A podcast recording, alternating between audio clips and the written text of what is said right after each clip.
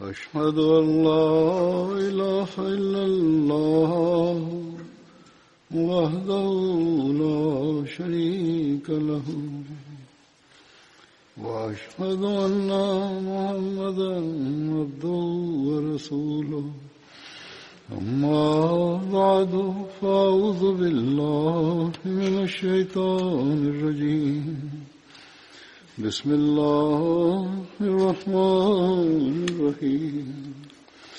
الحمد لله رب العالمين. الرحمن الرحيم. مالك يوم الدين. إياك نعبد وإياك نستعين. اهدنا الصراط المستقيم صراط الذين أنعمت عليهم غير المغضوب عليهم ولا الضالين Qadar yang akan saya sampaikan pada hari ini bernama Hadrat Abdullah bin Rawaha. Ayahanda beliau bernama Rawahah binti Salabah. Ibunda beliau bernama Kabsyah binti Waqid bin Amru. Berasal dari Ansar kabilah Khajraj, keluarga Banu Haris bin Khajraj. Hadrat Abdullah bin Rawaha ikut serta pada Bayat Aqabah dan merupakan pemimpin Banu Haris bin Khajraj. Beliau dipanggil Abu Muhammad. Dalam riwayat lain dipanggil Abu Rawaha dan juga Abu Amru. Diriwayatkan oleh seorang Ansar bahwa Rasulullah Shallallahu Alaihi Wasallam menjalinkan persaudaraan antara beliau dengan Hadrat Mikdad.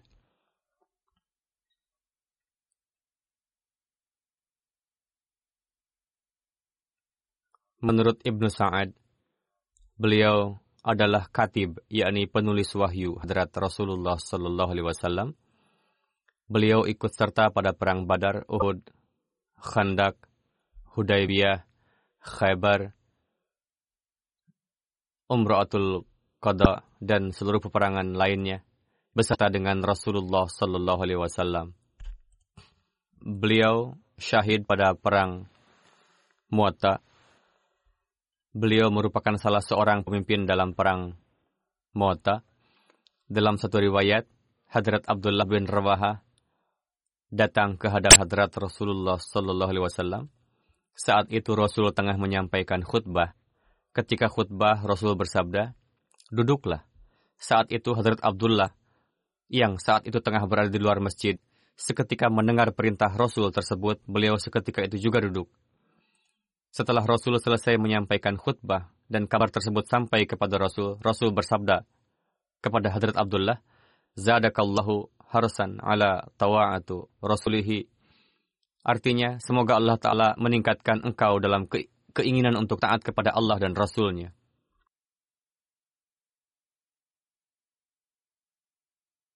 Kita temui kisah serupa dalam kitab-kitab hadis berkenaan dengan Hadrat Abdullah bin Mas'ud dan pernah saya sampaikan juga dalam khutbah yang lalu, yakni suatu ketika Hadrat Abdullah bin Mas'ud tengah berada di luar, ketika mendengar perintah Rasulullah seperti itu, beliau langsung duduk di dekat pintu masjid, lalu memasuki masjid sambil merangkak. Ketika berjihad, Hadrat Abdullah bin Rawaha adalah orang pertama yang berangkat dari rumah dan kembali paling akhir. Hadrat Abu Darda meriwayatkan, Aku memohon perlindungan kepada Allah Ta'ala pada hari ketika aku tidak menceritakan Hadrat Abdullah bin Rawaha. Ketika beliau datang dari arah depan, lalu menjumpai saya, lalu meletakkan tangannya di dada saya. Yakni kapan pun berjumpa dengan beliau, tetap saja dirasa perlu untuk menceritakan perihal beliau. Ketika pergi, Hadrat Abdullah bin Rawaha menemui saya sambil meletakkan kedua tangan di antara pundak saya dan berkata, Wahai Uwaimer, Ijlis falanu'min sa'ah. Yakni, wahai Uwaimar, duduklah. Segarkanlah iman untuk sebentar. Lalu kami duduk dan menyebut Allah sebanyak yang Allah kehendaki. Hadrat Abdullah bin Rawah menuturkan, Wahai Uwaimar, ini adalah majelis-majelis keimanan. Terdapat keterangan dalam kitab Hadrat Imam Ahmad, kitab Zuhad, bahwa ketika Hadrat Abdullah bin Rawaha berjumpa dengan seorang kawan, beliau mengatakan, ayo kita segarkan ingatan untuk beriman kepada Tuhan kita sepanjang waktu. Rasulullah bersabda, Semoga Allah Ta'ala mengasihi Ibnu Rawaha. Ia mencintai majelis-majelis yang dibanggakan oleh para malaikat. Hadrat Abu Hurairah meriwayatkan, Rasulullah SAW pernah bersabda, Ni'mur rajul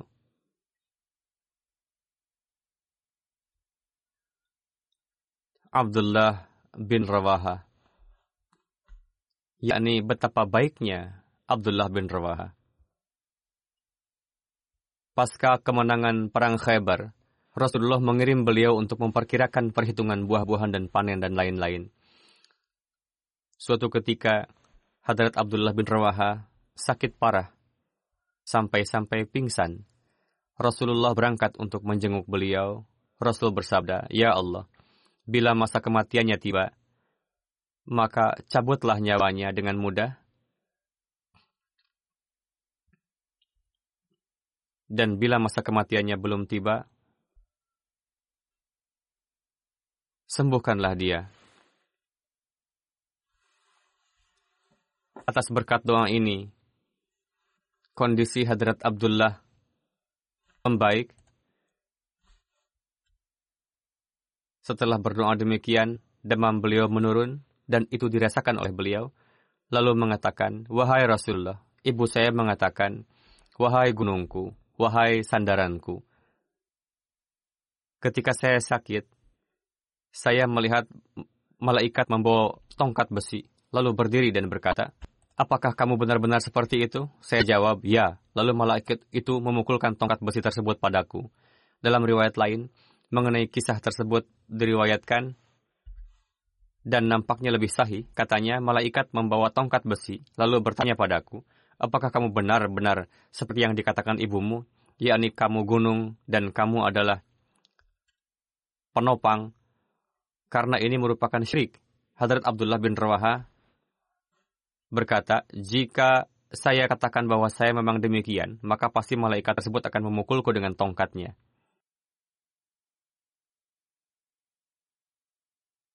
Beliau adalah seorang penyair dan termasuk di antara para penyair yang selalu menjawab syair lagau yang dontarkan kepada Rasulullah oleh para penentang. Di antaranya sebagai berikut. Inni tafarrastu fikal khair. Arifu wallahu ya'lamu. Umma faninil basar. Antan nabiyyu wa ma yuhram syafa'atahu yamul hisabi faqad adrai rahil qadr.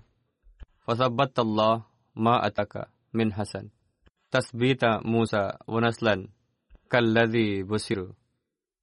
Artinya, aku mengenali kebaikan pada zat sucimu, yakni zat Rasulullah.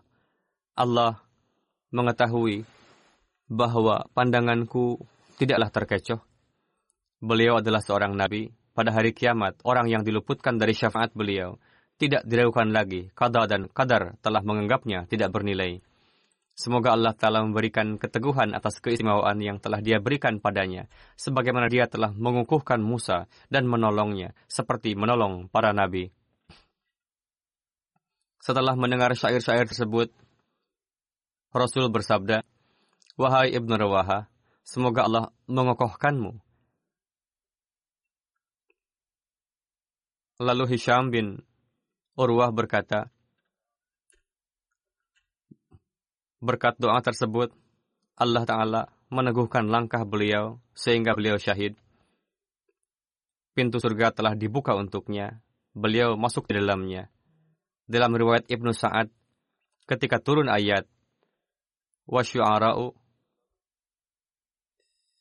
يَتَّبِعُهُمُ الْغَوْبُونَ وَشُعَرَاءُ yattabi'uhumul ghawun. Dan penyair itu diikuti oleh orang-orang yang sesat.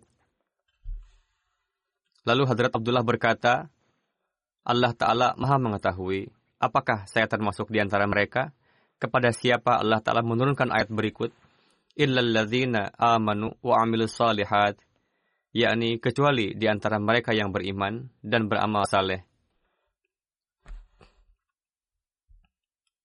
Penulis Mu'jamus Syuara menulis, pada zaman jahiliyah pun beliau, yakni Hadrat Abdullah bin Rawaha, terpandang. Begitu juga pada masa Islam. Dalam memuji Rasulullah Sallallahu Alaihi Wasallam, Hadrat Abdullah radhiallahu anhu menulis syair dan disebut sebagai syair terbaik beliau. Syair tersebut menjelaskan dengan baik kondisi hati beliau. Hadrat Abdullah panjatkan kepada Rasulullah sebagai berikut. Laulam takun fihi ayatun mubayyinah. Kanat badihatuhu. Tanbika bil khair. Bil khabar. Jika seandainya berkenaan dengan zat Hadrat Muhammad Sallallahu Alaihi Wasallam tidak terdapat tanda yang terang dan mukjizat, maka cukuplah zat Rasulullah sendiri untuk mengetahui hakikat Pada zaman jahiliyah, Hadrat Abdullah sudah tahu baca tulis, padahal pada zaman itu sangat jarang yang mengetahuinya di Arab. Pada penutupan Perang Badar, Hadrat Rasulullah mengutus Hadrat Zaid bin Harithah ke Madinah dan Hadrat Abdullah bin Rawaha ke Awali untuk menyampaikan kabar suka kemenangan dari Badar. Awali adalah daerah yang terletak di dataran tinggi Madinah berjarak antara 4 sampai 8 mil. Di sana terdapat desa Kaba dan tinggal beberapa kabilah lainnya. Hadrat Said bin Jubair meriwayatkan Rasulullah masuk ke Masjidil Haram dengan mengendarai unta. Beliau tengah mencium Hadrat Hajar Aswad disertai oleh Hadrat Abdullah bin Rawah yang bertugas memegang tali unta dan juga membaca syair yang berbunyi Khallu banil kufari an sabili nahnu durabnakum ala tawili Darban yuzilu alhama amma qili Wahai kufar, menyingkirlah dari jalan beliau. Kami telah memukul kalian atas kembalinya Hadrat Rasulullah SAW yang menyingkirkan orang lain dari tempat istirahat. Hadrat Qais bin Abu Hazim meriwayatkan, Hadrat Rasulullah SAW bersabda kepada Hadrat Abdullah bin Rawaha, Turun dan gerakkanlah unta kita, yakni lantunkanlah syair setelah setelah mengatakan gesitkanlah unta-unta sebagaimana Yahudi mengatakan. Beliau berkata, Wahai Rasul, saya sudah tinggalkan syair. Hadrat Umar berkata, Dengar dan taatlah. Hadrat Abdullah turun dan melantunkan syair berikut. Ya Rabb, laula anta mahtadaina wala tusaddiquna wala salaina fa'anzalna sakinata alaina wa sabbitil aqdama illa alla qina innal kufara qad baga alaina ya Tuhan kalaulah tidak karena engkau niscaya kami tidak akan mendapat petunjuk tidak akan bersedekah dan salat. Maka turun Mohon turunkan sakinah atas kami dan teguhkan pendirian kami jika musuh datang menghadang.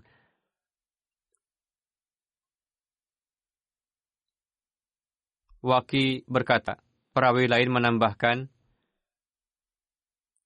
Wa in aradu fitnatan abaina. Bila mereka membuat fitnah, akan kami tolak dan kami tentang.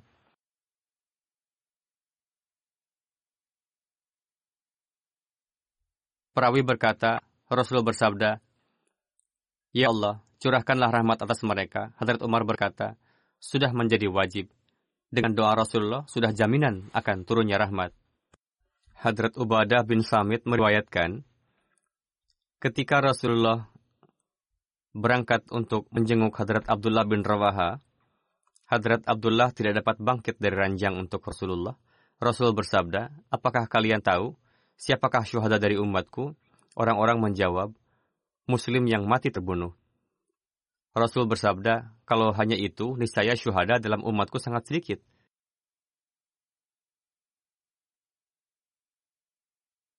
Muslim yang mati karena terbunuh dan yang mati karena penyakit perut adalah syahid. Begitu juga wanita yang meninggal karena melahirkan adalah syahid. Semua ini merupakan jenis-jenis syahid. Hadrat Urwah bin Zaid meriwayatkan, Rasulullah Shallallahu Alaihi Wasallam menetapkan Zaid sebagai komandan Lashkar namun, seiring dengan itu beliau bersabda, saya tetapkan Zaid sebagai komandan. Namun jika ia terbunuh, ia akan digantikan oleh Ja'far. Jika Ja'far pun terbunuh, akan digantikan oleh Abdullah bin Rawaha. Dan jika ia pun terbunuh, akan digantikan oleh komandan yang disepakati oleh pasukan muslim. Ketika Lashkar sudah siap dan mulai berangkat, lalu orang-orang melepas para komandan Rasulullah. Hadrat Abdullah bin Rawaha menangis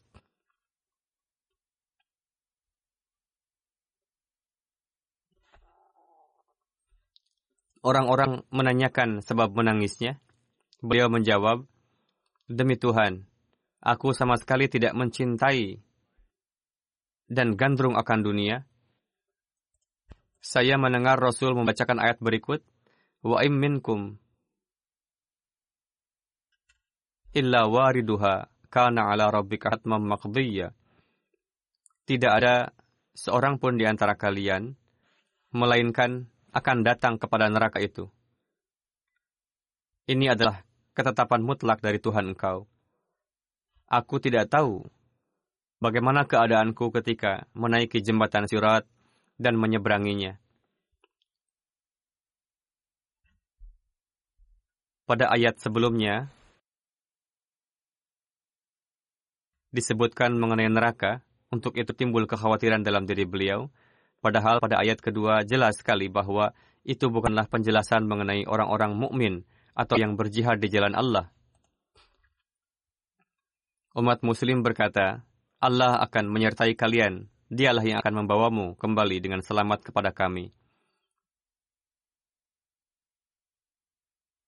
Pada catatan taf kaki tafsir sagir tertulis dan tafsir kabir juga, pertama, bukanlah untuk orang mukmin melainkan untuk orang kafir. Namun Hadrat Masih Maud salam menjelaskan perihal ini dengan merujuk dari hadis yang intinya sebagai berikut.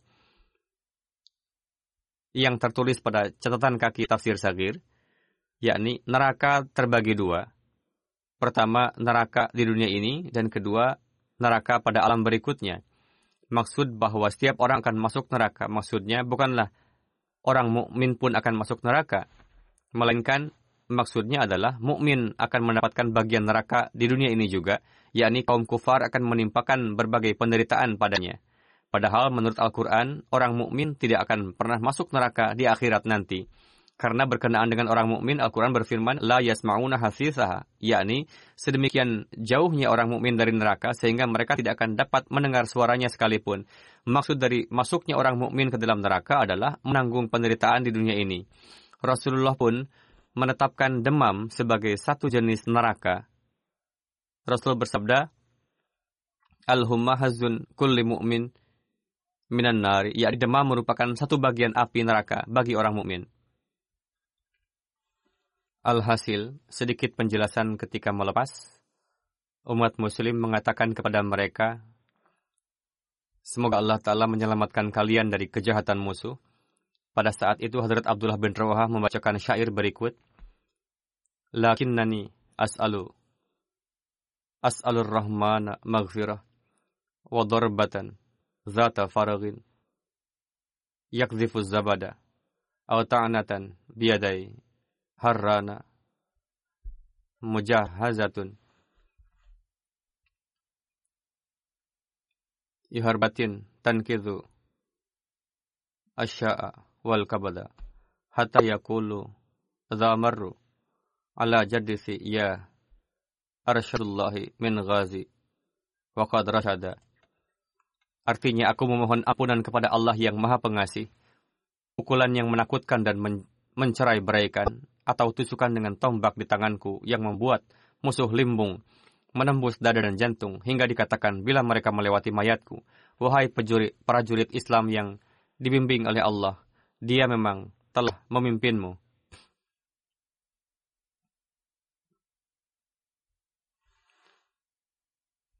Lalu Hadrat Abdullah hadir di hadapan Rasulullah. Rasul melepas beliau, lalu Laskar berangkat hingga sampai di daerah Ma'an dan memasang kemah di sana. Ma'an merupakan kota yang terletak di negeri Syam, arah ke Hijaz, di daerah Balqa. Sesampainya di sana, diketahui bahwa Heraklius berada di sana bersama dengan 100 ribu pasukan Romawi dan 100 ribu pasukan Arab di suatu tempat bernama Ma'ab. Ma'ab juga merupakan kota yang terletak di negeri Syam di daerah Balqa. Pasukan Muslim tinggal selama dua hari di Ma'an. Sebagian di antara mereka berkata, sebaiknya kita kirim kepada Rasulullah, memberi tahukan jumlah musuh yang besar itu, agar kita mendapat bantuan tambahan pasukan. Atau jika diperintahkan tetap maju, akan kita patuhi. Namun Hadrat Abdullah bin Rawaha menyemangati pasukan muslim, sehingga meskipun jumlah mereka hanya 3.000 pasukan, maju, lalu bersiap, lalu berhadap-hadapan dengan pasukan Romawi di suatu desa di Balka, dekat dengan Musyarif. Musyarif terdapat di negeri Syam dan terdiri dari banyak desa yang mana dekat dengan kota Faran. Di dekat Damaskus dan Balka. Lalu dari sana pasukan muslim pergi menuju Muatta. Hadrat Anas meriwayatkan, Hadrat Rasulullah SAW menceritakan kabar syahidnya Hadrat Zaid, Hadrat Jafar, dan Hadrat Abdullah bin Rawaha kepada para sahabat. Sebelum itu kabar tidak sampai kepada mereka, Beliau bersabda, Zaid telah mengambil panji lalu syahid, lalu dipegang oleh Jafar lalu syahid, lalu dipegang oleh Abdullah bin Rawaha, namun syahid juga. Air mata menetes dari mata Rasulullah. Rasul bersabda, lalu di antara pedang Allah, panji dipegang oleh satu pedang Allah, yang dengan perantaraannya Allah memberikan kemenangan. Ketika kabar syahidnya ketiga orang tersebut ke, sampai kepada Rasul, Rasul berdiri untuk menceritakan keadaan mereka dan memulai dengan menyebutkan hadrat Zaid. Rasul bersabda, Allahumma gfir li Zaidin, Allahumma gfir li Zaidin, Allahumma gfir li Zaidin, Allahumma gfir li Ja'farin, wali Abdullah bin Rawaha. Yakni, Ya Allah, ampunilah Zaid, Ya Allah, ampunilah Zaid, Ya Allah, ampunilah Zaid. Ya Allah, ampunilah Jafar dan Abdullah bin Rawaha. Hadrat Aisyah radhiyallahu anha meriwayatkan, ketika ketiganya syahid, Rasulullah tengah duduk di masjid dan nampak raut yang penuh kesedihan pada wajah Rasulullah. Hadrat Muslim Ma'ud anhu menulis,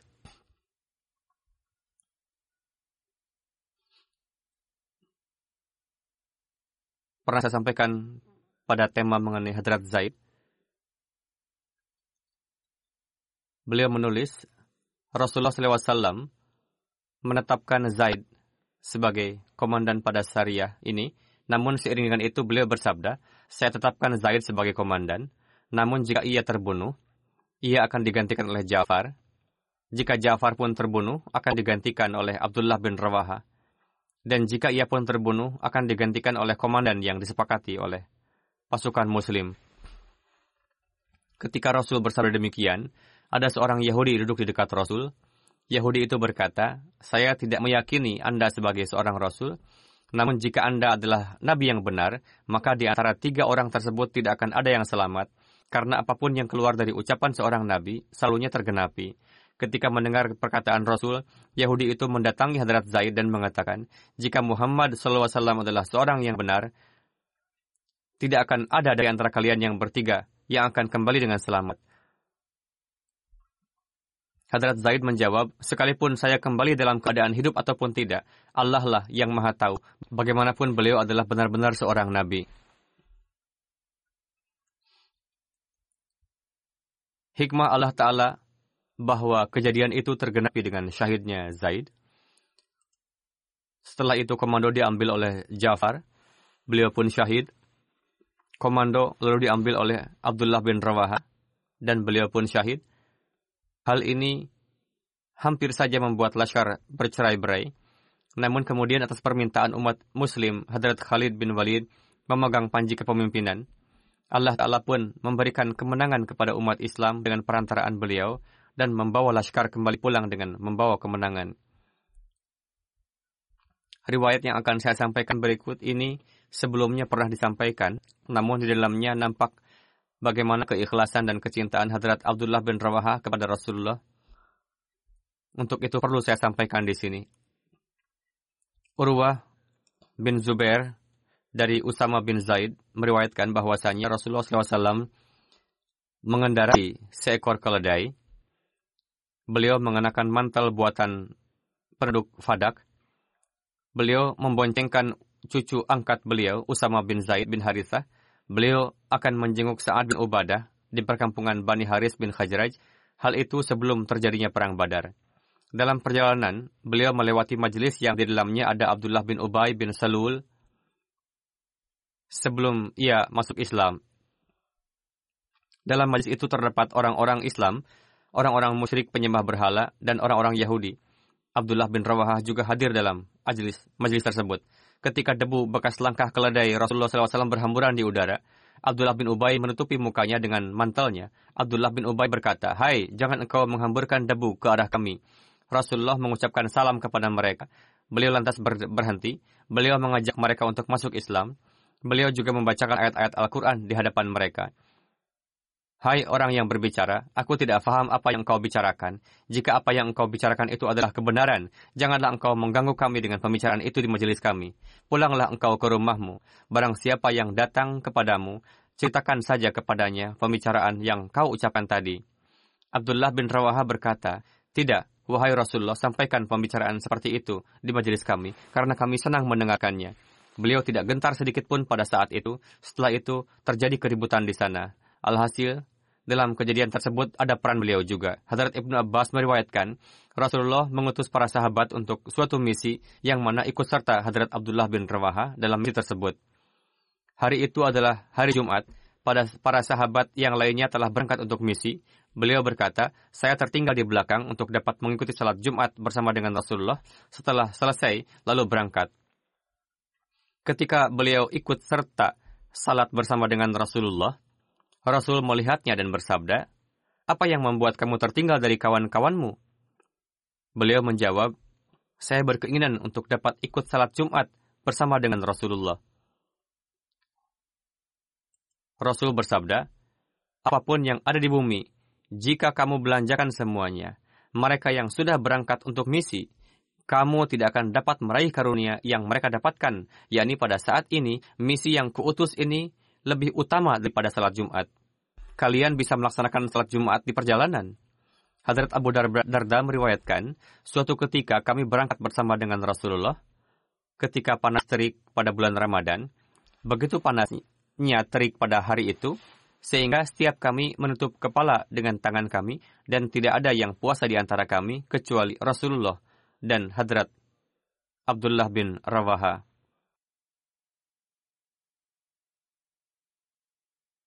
Hadrat Mirza Bashir Ahmad Sahib menulis, Pekerjaan yang paling pertama dilakukan sesampainya di Madinah adalah membangun Masjid Nabawi. Tempat di mana unta Rasul berdiri adalah milik dua orang anak Muslim bernama Sahal dan Suhail. Mereka tinggal di bawah pengawasan Hadrat Asad bin Zurarah. Itu adalah area lahan kosong. Satu bagiannya dipenuhi oleh pohon kurma, sedangkan pada bagian lainnya terdapat reruntuhan bangunan. Hadrat Rasulullah memilih lahan tersebut untuk membangun masjid dan ruangan-ruangan. Tanah tersebut dibeli dengan harga 10 dinar atau 90 rupis. Lahan tersebut diretakan dan pohon-pohonnya ditebang, lalu dimulailah pembangunan Masjid Nabawi hadrat Rasulullah SAW sendiri yang meletakkan batu pertama dan memimpin doa.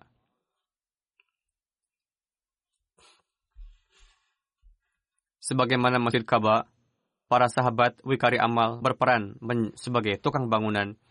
Terkadang Rasulullah ikut serta dalam pengkhidmatan tersebut. Ketika mengangkat batu bata, sahabat sahabat Hadrat Abdullah bin Rawaha Ansari membacakan syair yang berbunyi, Hadal himalu li mali khaybar hadha abraru bana wa atar yakni beban ini bukanlah beban harta perdagangan khaybar yang biasa diangkut di atas hewan-hewan melainkan wahai pelindungku beban ini adalah beban takwa dan kesucian yang kami angkat untuk meraih keredaanmu. Terkadang ketika bekerja, para sahabat pun sambil membacakan syair Abdullah bin Rawaha berikut. Allahumma innal aj ajrul akhirah farhamil ansari wal muhajir. yakni wahai Tuhanku, ganjaran hanya ganjaran akhirat. Engkau curahkanlah karunia dan rahmatmu atas ansar dan muhajirin dengan karuniamu. Ketika para sahabat membacakan syair ini, terkadang Hadrat Rasulullah SAW ikut serta membacakannya. Alhasil, setelah bekerja keras sekian lama, berdirilah masjid tersebut. Demikianlah kisah Hadrat Abdullah bin Rawaha. Sebagaimana telah saya katakan bahwa saya akan memimpin salat jenazah, saya akan menyampaikan riwayat seorang almarhum yang kita hormati Tuan Dr. Latif Ahmad Quraisy Sahib, putra dari Tuan Manzur Ahmad Quraisy Sahib. Beliau wafat pada tanggal 19 Januari 2020, kurang lebih pukul 1 siang di usia 80 tahun. Inna lillahi wa inna ilaihi raji'un. Dengan karunia Allah Ta'ala, beliau seorang musik.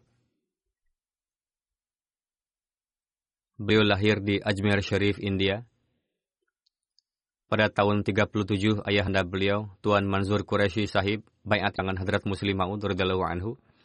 Yang terhormat, ibunda beliau Nyonya Mansura Bushra Sahibah adalah cucu dari sahabat Hadrat Masih Maud salam, Hadrat Munshi Fayyaz Ali Sahib, dan cucu dari Hadrat Syekh Abdul Rashid Mirti. Ibunda beliau masih hidup. Kedua orang tua Tuan Dr. Quraisy Syahib hijrah ke Lahore pada masa berdirinya Pakistan. Di sana beliau menyelesaikan metrik dan meraih ranking yang baik.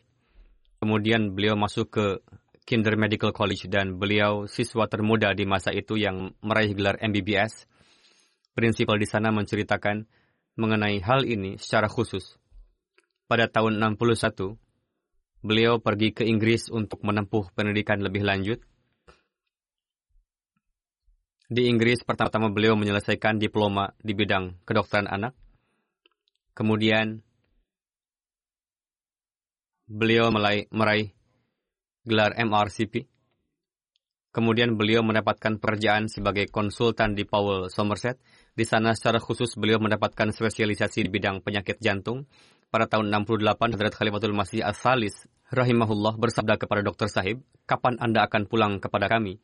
Dokter Sahib menjawab, jika huzur memerintahkan. Kemudian Hadrat Khalifatul Masih Al-Salih memerintahkan beliau untuk pulang. Maka beliau meninggalkan Inggris dan pindah ke Rabuah. Beliau ditempatkan di Fazli Umar Hospital Rabuah. Dalam kurun waktu yang lama beliau bertugas di sana.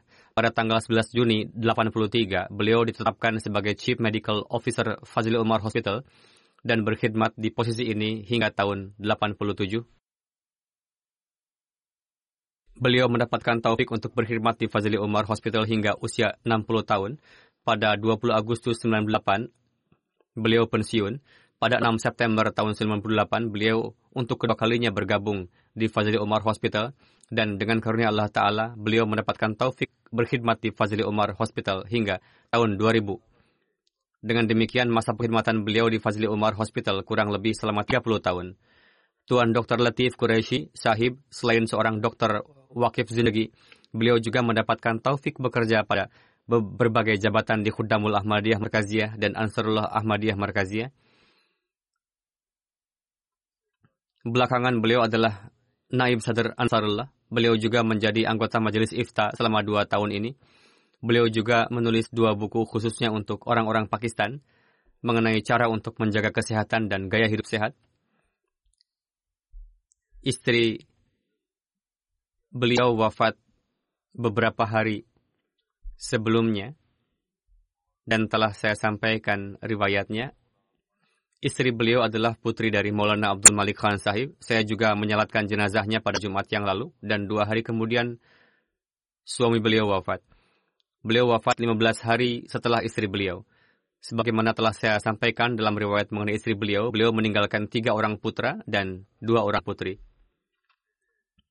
Putra beliau, Dr. Ataul Malik, mengatakan, Sejak saya menginjak usia dewasa, ayah saya tidak pernah meninggalkan salat tahajud.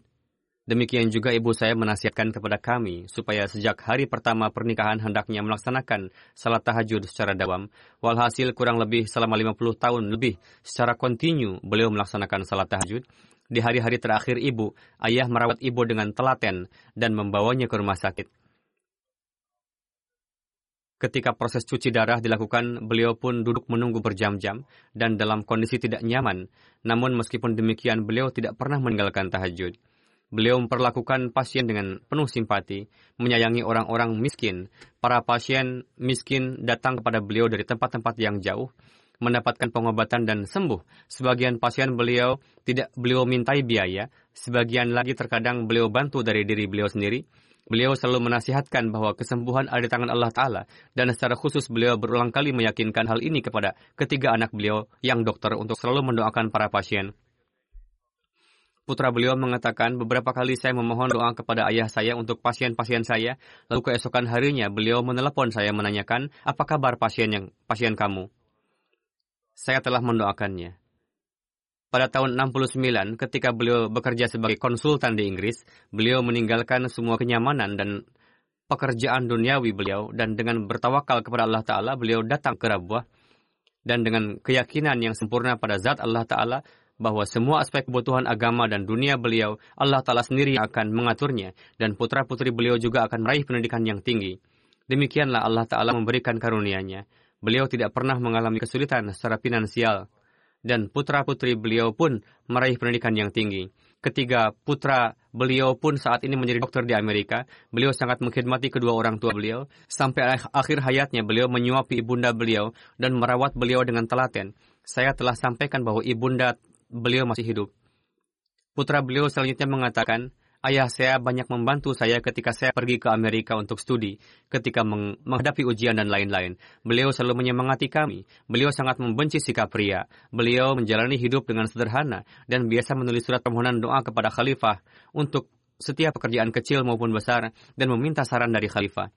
Putra beliau yang kedua, Dr. Mahmud Quraisy mengatakan, Khalifah Salis bersabda mengenai beliau bahwa beliau bukan hanya seorang dokter, tetapi beliau adalah dokter yang rajin berdoa. Beliau selalu mendoakan setiap pasien dan Bismillahirrahmanirrahim sebelum menulis setiap resep obat dan di bawahnya beliau menulis huwa syafi. Beliau juga menasihatkan kepada dokter-dokter yang lainnya untuk mendoakan para pasien karena kesembuhan yang sejati ada di tangan Allah Ta'ala. Putra beliau mengatakan, terakhir ketika ibu saya telah wafat, datang seorang pasien dari Shortcut Waktu itu beliau sedang duduk di dalam mobil untuk pergi ke suatu tempat. Beliau lalu turun dari mobil dan memeriksa pasien serta memberikannya resep. Seringkali beliau membelikan obat untuk pasien-pasien beliau dengan uang beliau sendiri. Putri beliau mengatakan, seorang wanita mengatakan kepada saya bahwa ayahnya terkena serangan jantung dan ia sendiri di rumah, yakni ayah dari wanita tersebut. Lalu almarhum datang ke rumah itu dan memeriksa pasien tersebut, lalu menelepon anak-anaknya dan sebelum anak-anaknya pulang ke rumah, beliau tidak meninggalkan pasien tersebut. Beliau duduk di samping pasien tersebut. Setiap tahun beliau ikut serta pada jelasah UK dan Kedian dengan penuh persiapan. Beliau sangat pekerja keras dan selalu bekerja dengan semangat. Putri beliau menuturkan, setelah kewafatan ibu, beliau berkata kepada saya, bantu saya mengerjakan pekerjaan-pekerjaan ibumu. Setelah pekerjaan selesai, beliau sangat berterima kasih, sehingga saya merasa malu Ketika bekerja, beliau berulang kali mengatakan kepada saya, Nah, selesaikanlah semua pekerjaan dengan cepat karena saya tidak punya banyak waktu. Pada waktu itu saya tidak terlalu mengindahkan perkataan beliau dan tidak juga banyak bertanya karena beliau pun tidak banyak memberitahukan mengenai mimpi-mimpi beliau. Namun belakangan kakak saya memberitahukan bahwa beliau melihat mimpi mengenai diri beliau dan mengatakan bahwa waktu saya tidak banyak. Sebelum wafat pun dari pukul 9 pagi hingga pukul 1 siang, beliau memeriksa pasien di klinik yang menyatu dengan rumah beliau. Pada pukul 1 beliau pulang ke rumah, berwudu dan berniat pergi ke Masjid Mubarak. Beliau duduk di ranjang sambil menanggalkan sepatu. seketika beliau terkena serangan jantung dan kembali ke hadirat Allah Ta'ala. Beliau memiliki hubungan yang penuh kasih sayang dengan para tetangga, dan para tetangga beliau pun sangat memperhatikan beliau. Beliau menyukai syair-syair dan sastra. Beliau biasa menyandungkan Dure Samin, Kalame Mahmud, dan Dure Aden. Beliau pun merekam syair-syair beliau yang bagus dalam beberapa kaset. Beliau seorang yang sangat mencintai ilmu. Sayyid Hussein Ahmad, seorang mubalik yang juga ipar beliau, mengatakan, Dr. Sahib menceritakan ketika beliau kembali dari London dan ke Lahore dan turun dari kereta untuk berkhidmat kepada jemaat rumah sakit, beliau langsung menuju ke kantor kantor private secretary. Kadar Khalifatul Masih yang ketiga memanggil beliau masuk dan ketika Huzur bertanya, Anda telah datang? Beliau menjawab, Ya Huzur, saya telah datang. Huzur kemudian bersabda, saya telah menyiapkan rumah untuk Anda telah mengecatnya dan lain-lain, sekarang pergilah ke Nazirah Allah dan ambil kuncinya dari sana dan tinggallah di sana. Almarhum mengatakan, ketika saya tiba di rumah dan membukanya, di dalamnya ada dua carpai. Kemudian beliau mem pergi membeli lebih banyak lagi carpai, yakni ranjang dan perabotan-perabotan rumah tangga lainnya untuk beliau dan tinggal di sana. Beliau tidak mengeluh atau mengatakan bahwa saya datang dari Inggris. Di hari-hari jelasah pun ketika tamu-tamu datang ke rumah beliau, maka beliau tidur di lantai dan memberikan seluruh rumah beliau kepada para tamu untuk digunakan. Beliau sangat mengkhidmati ayah mertua beliau, Maulana Abdul Malik Khan Sahib, begitu juga terhadap ibu mertua beliau. Dokter Sahib mengatakan, Kawan-kawan dokter saya telah mencapai jabatan-jabatan yang tinggi bertanya kepada saya, imbalan apa yang kamu terima dengan bekerja di sebuah perkampungan kecil seperti Rabuah? Almarhum menjawab, Orang-orang tidak bisa memperkirakan betapa besarnya ini, dan tidak pula kalian bisa memahami imbalan apa yang saya dapatkan dengan bekerja di Rabuah. Doa-doa yang saya dapatkan di sini tidak ada bandingannya dan tidak ternilai. Beliau mendapatkan taufik untuk mengkhidmati sahabat Hadrat Masih Maud salam, yaitu Hadrat Nawab Mubarakah Begum Sahibah dan Sayyidah Amatul Hafiz Begum Sahibah. Pada saat kewafatan Hadrat Khalifatul Masih yang ketiga, beliau tinggal bersama Huzur di Islamabad. Demikian juga beliau mendapatkan taufik untuk mengkhidmati wujud-wujud suci lainnya. Dr. Abdul Khalik Sahib mengatakan, jika saya menulis bahwa dokternya orang-orang miskin telah meninggalkan kota ini, maka ini tidaklah berlebihan. Lebih dari setengah abad beliau mengkhidmati para pasien yang miskin di daerah ini tanpa membeda-bedakan agama dan golongan. Beliau adalah Chief Medical Officer di rumah sakit. Ketika beliau pergi sendiri ke Lahore untuk membeli berbagai macam barang-barang keperluan rumah sakit, beliau melakukan survei harga-harga di pasar dan membeli barang-barang yang bagus dan berkualitas. Seringkali beliau menghabiskan waktu seharian untuk hal tersebut. Dengan kata lain, beliau membelanjakan uang jemaat dengan hati-hati dan penuh kejujuran. Beliaulah yang memulai departemen ultrasound dan endoskopi di rumah sakit. Di masa-masa awal, beliau biasa pergi berjalan kaki atau naik sepeda ke rumah para sesepuh jemaat dan para sahabat Masih Maud salam untuk melihat kondisi kesehatan mereka dan memberikan konsultasi. Beliau biasa mengatakan mengenai Fazli Umar Hospital bahwa doa-doa para khalifah menyertai rumah sakit ini. Dan di sini dengan karunia Allah Ta'ala, saya melihat banyak sekali mukjizat dalam proses pengobatan. Dr. Sultan Mubashir Sahib mengatakan, selama kurang lebih 30 tahun masa pengkhidmatan beliau di Fazli Umar Hospital, banyak kesulitan yang beliau hadapi. Dan hamba Allah yang rendah hati dan sederhana ini tidak pernah mengeluh dan begitu tegar serta senantiasa berdoa di hadapan Allah Ta'ala. Sangat benar apa yang dituliskan oleh Tuan Sultan Mubashir ini. Saya mengetahui beberapa hal dan saya tahu bahwa beliau dengan penuh kewibawaan tanpa pernah mengeluh sedikit pun, beliau menghadapi kesulitan-kesulitan dan musibah-musibah tersebut dengan tabah. Dan Allah Ta'ala pun kemudian banyak menganugerahkan karunia-Nya kepada beliau. Beliau tidak pernah mengeluhkan mengenai para pengurus atau kolega beliau dan tidak pernah mengadukan suatu sikap kurang baik dari orang lain. Dr. Sultan Mubashir Sahib menulis, saya ingat beliau tidak hanya mengkhidmati orang-orang kaya dan orang-orang besar saja, beliau mengobati semua orang. Ini adalah keistimewaan beliau sebagaimana yang telah dijelaskan. Dr. Sultan Mubashir Sahib menceritakan suatu peristiwa. Suatu kali pada siang hari, istri dari seorang sopir, Rahmat Ali Sahib, masuk ke ruang emergensi. Saya memohon kepada beliau untuk datang ke rumah sakit. Maka dalam hitungan menit beliau datang ke rumah sakit dari rumah beliau di Darul Ulum. Rumah beliau tidaklah satu kompleks dengan rumah sakit. Rumah beliau berlokasi di komplek yang lain di, di Rabuah yang jauh dari sana. Meskipun demikian beliau segera datang. Beliau seorang yang setia terhadap jemaat. Beberapa kali terjadi kami para dokter muda bersikap kurang sopan terhadap atasan kami. Maka beliau dengan penuh kasih sayang menasihati kami bahwa dalam segala hal hendaknya taat terhadap nizam dan tunjukkanlah kesabaran. Ketika istri beliau Syokat Sahibah wafat, keesokan harinya ada acara walimah dua keponakan beliau.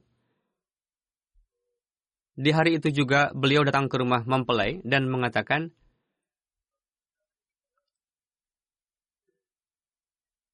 Istri saya telah meninggal, namun Anda tetap harus lanjutkan acara walimah ini. Jangan batalkan acara walimah ini, karena sebagaimana telah saya katakan, istri beliau adalah bibi dari pengantin.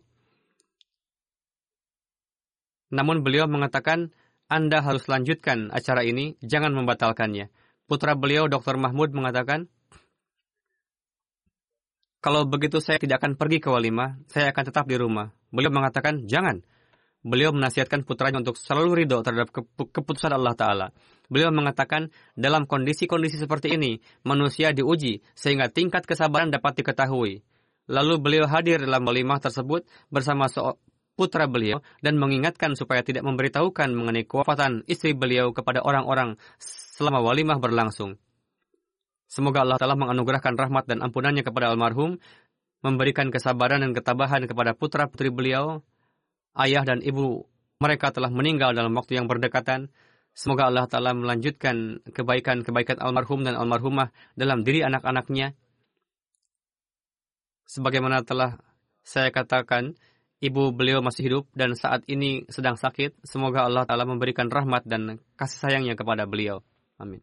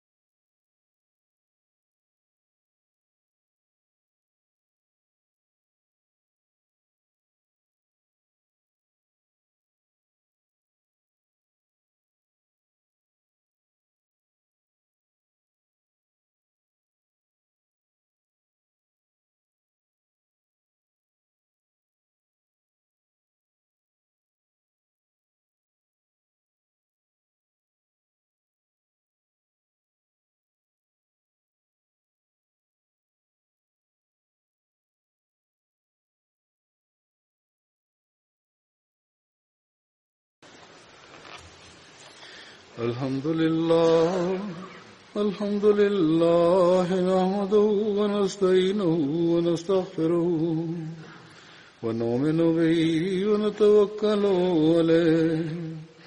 ونعوذ بالله من شرور أنفسنا ومن سيئات أعمالنا. من يهده الله فلا مضل له ومن يضلله فلا هادي له. ونشهد أن لا إله إلا الله. ونشهد أن محمدا عبده ورسوله. عباد الله رحمكم الله. إن الله يأمر بالعدل واللسان وإيتاء ذي القربى. وينهى عن الفحشاء والمنكر والبغي يعظكم لعلكم تذكرون. اذكروا الله يذكركم وادعوه يستجب لكم ولذكر الله أكبر.